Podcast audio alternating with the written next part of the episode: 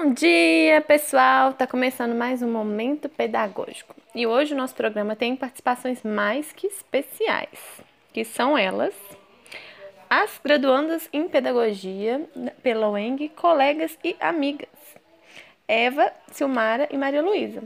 E o podcast de hoje vai abordar um tema muito importante, que é a formação de professores, identidade e saberes da docência. E vamos começar com a fala da nossa colega Eva Vitória. Bom dia, Eva. Bom dia, Ana. O assunto que nós vamos tratar hoje é bem relevante, já que ele tem sido repensado desde os anos 90 por diversos teóricos da educação. Então, não é de hoje que esse problema persiste, né? É, a dicotomia teoria e prática docente é um problema que tende a reproduzir uma prática educacional irreal, ou seja, fora da realidade do sujeito. E muitas vezes o conteúdo que nos é ensinado na universidade, ele não nos é útil em nossa prática. Então nós acabamos trabalhando o conteúdo somente na universidade e quando e quando é preciso levá-lo para a escola, para a sala de aula, para a prática docente, se torna algo irreal e algo que não nos é útil, algo que não será utilizado no, no chão de sala, na escola. Então, o que nos faz pensar em um currículo mais flexível, mais dinâmico na universidade, que aborde temas cotidianos da escola. Bom dia, pessoal. Bom dia, meninas.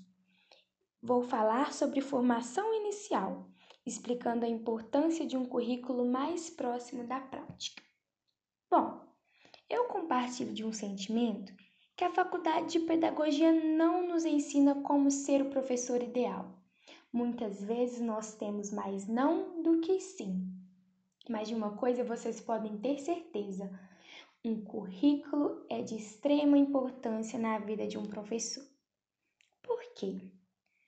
O professor é um sujeito de transformação na escola e na sociedade. A sociedade tem uma dinâmica de mídia, globalização, tecnologia, cultura e diversos outros fatores que estão sempre em mudança. E o currículo busca atender às necessidades do aluno, porque ele envolve escola, cultura e sociedade, ou seja, a realidade daquele aluno. E ele é adaptável, pode ser construído durante todo o ano fazendo com que o professor perceba, né, é, como, qual a melhor forma de agir para aquela determinada sociedade, para aquela determinada comunidade, né?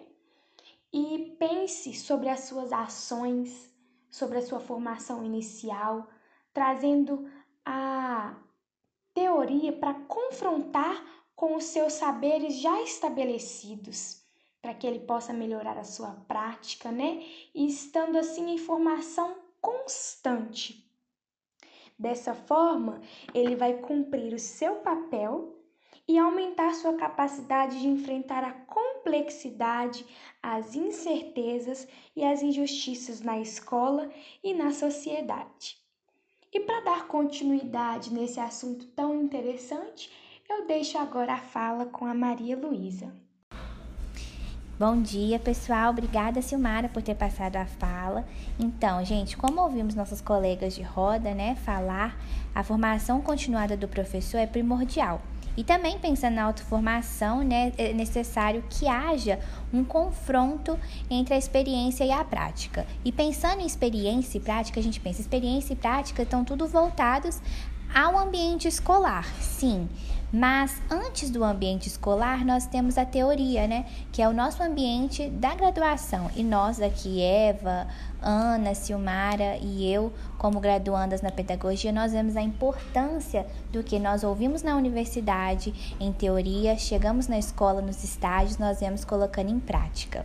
E também temos como referência, né, aí alguns autores como Novoa, que ele tem como uma proposta uma formação, uma perspe perspectiva crítico reflexiva, que é nós primeirmos vermos ali, ler alguns artigos, ouvir os professores falando, olharmos e colocarmos como um ponto de referência e fazer essa reflexão. E onde nós colocamos essa, esse ponto de referência? Quando fomos para o ambiente, né? Tanto escolar ou trabalhando ainda como pedagogia em ambientes não escolares. E vou falar um pouco mais aqui sobre a importância do professor se reinventar sempre, né? É, vivemos agora esses dois últimos, esses, esses dois anos, né? Que estamos ainda aqui vivendo de pandemia. Ninguém esperava por isso que fosse é, essa loucura mundial. E o que, que o professor teve que fazer? Se reinventar. Muitas pessoas criticavam né, o, o, ensino remoto, as faculdades que eram de a longa distância, mas com esses tempos aí que não podemos esperar, tivemos todos que nos reinventar. Quando o professor ele está sempre atento às teorias, a teóricos, a falas, ele consegue colocar tudo o que ele aprendeu em perspectiva para outros planos, como que estamos vivendo agora o ensino remoto, né? Temos os nossos professores universitários que tiveram que se é, reinventar, criar uma plataforma. Os professores da educação básica também tiveram que criar formas de poder ensinar os alunos, criaram apostilas. É, alguns eles mandam links, né, com formulários do Google para que os alunos preencham. E se o professor não for um professor que está estudando, que tem esse pensamento crítico reflexivo, ele não conseguiria se adaptar às novas formas, né? Se pensarmos a educação como algo estático, a gente não consegue expandir para novos horizontes, né?